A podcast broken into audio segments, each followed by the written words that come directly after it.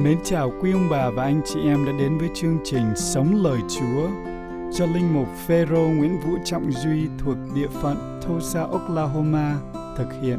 Chương trình được bắt đầu trong mùa chay nhằm giúp các Kitô hữu có cơ hội được trao dồi kiến thức về Kinh Thánh và lời Chúa, đồng thời giúp chúng ta sám hối và canh tân đời sống, chuẩn bị cho đại lễ Tam Nhật vượt qua – cũng trong tâm tình đó, con mời mỗi người chúng ta hãy hy sinh bỏ ra 5 hoặc 7 phút mỗi ngày để cùng đồng hành với Thánh Gioan qua tin mừng của Ngài.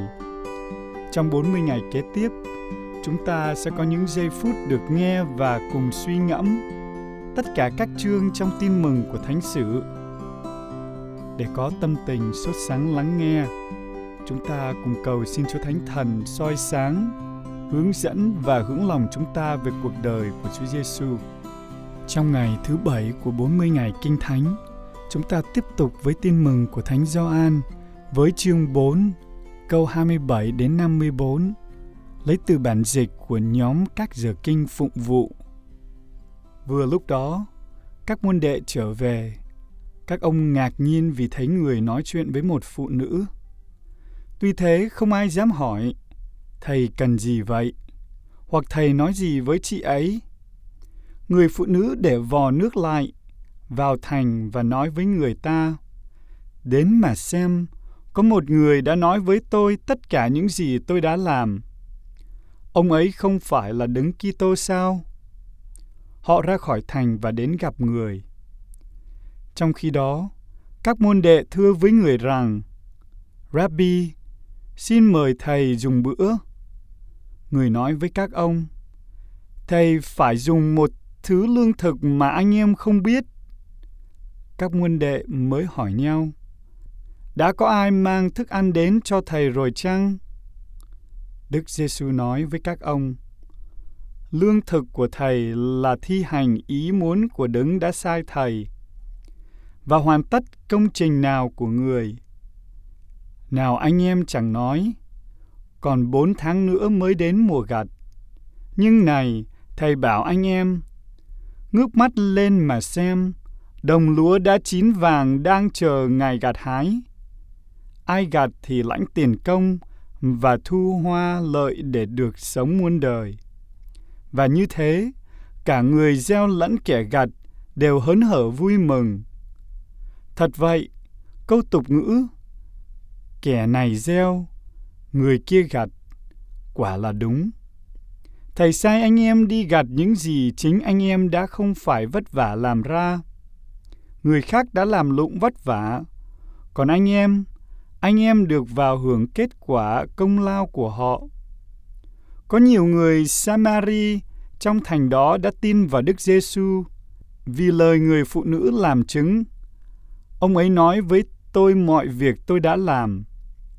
Vậy khi đến gặp người, dân Samari xin người ở lại với họ, và người đã ở lại đó hai ngày. Số người tin vì lời Đức Giêsu nói còn đông hơn nữa. Họ bảo người phụ nữ, không còn phải vì lời chị kể mà chúng tôi tin. Quả thật, chính chúng tôi đã nghe và biết rằng người thật là đứng cứu độ trần gian. Sau hai ngày, Đức Giêsu bỏ nơi đó đi Galilee.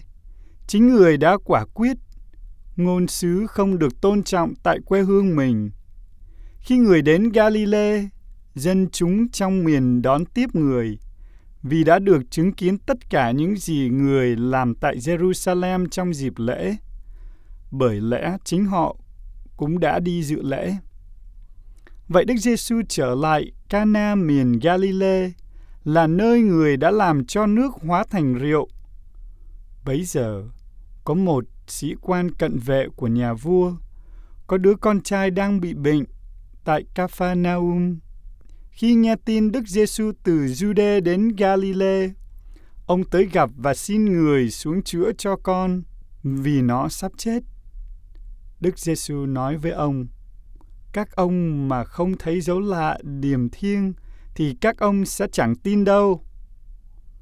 Viên sĩ quan nói, Thưa Ngài, xin Ngài xuống cho, kẻo cháu nó chết mất. Đức Giêsu bảo, ông cứ về đi, con ông sống. Ông tin vào lời Đức Giêsu nói với mình và ra về. Ông còn đang đi xuống, thì gia nhân đã đón gặp và nói là con ông sống rồi. Ông hỏi họ con ông đã bắt đầu khá hơn vào giờ nào. Họ đáp, hôm qua vào lúc một giờ trưa thì cậu hết sốt. Người cha nhận ra là vào đúng giờ đó, Đức Giêsu đã nói với mình, con ông sống. Nên ông và cả nhà đều tin. Đó là dấu lạ thứ hai Đức Giêsu đã làm khi người từ miền Jude đến Galilee. Câu hỏi gợi ý Làm thế nào mà chúng ta có thể yêu mến và trân quý hơn những ơn lành mà Chúa đã ban cho mỗi người chúng ta? Mỗi khi chúng ta gặp những thử thách, đặc biệt trong mùa đại dịch Covid này, chúng ta đã sống tinh thần tin tưởng và phó thác như thế nào? Chúng ta đặt niềm tin của chúng ta nơi đâu? Và vào ai khi đối diện với những khó khăn trong cuộc sống của mình? Thử thách Thay vì nghe nhạc hoặc xem những video không cần thiết, kính mời mọi người cùng xét mình và ghi xuống những tật xấu mà chúng ta muốn từ bỏ trong mùa chay này.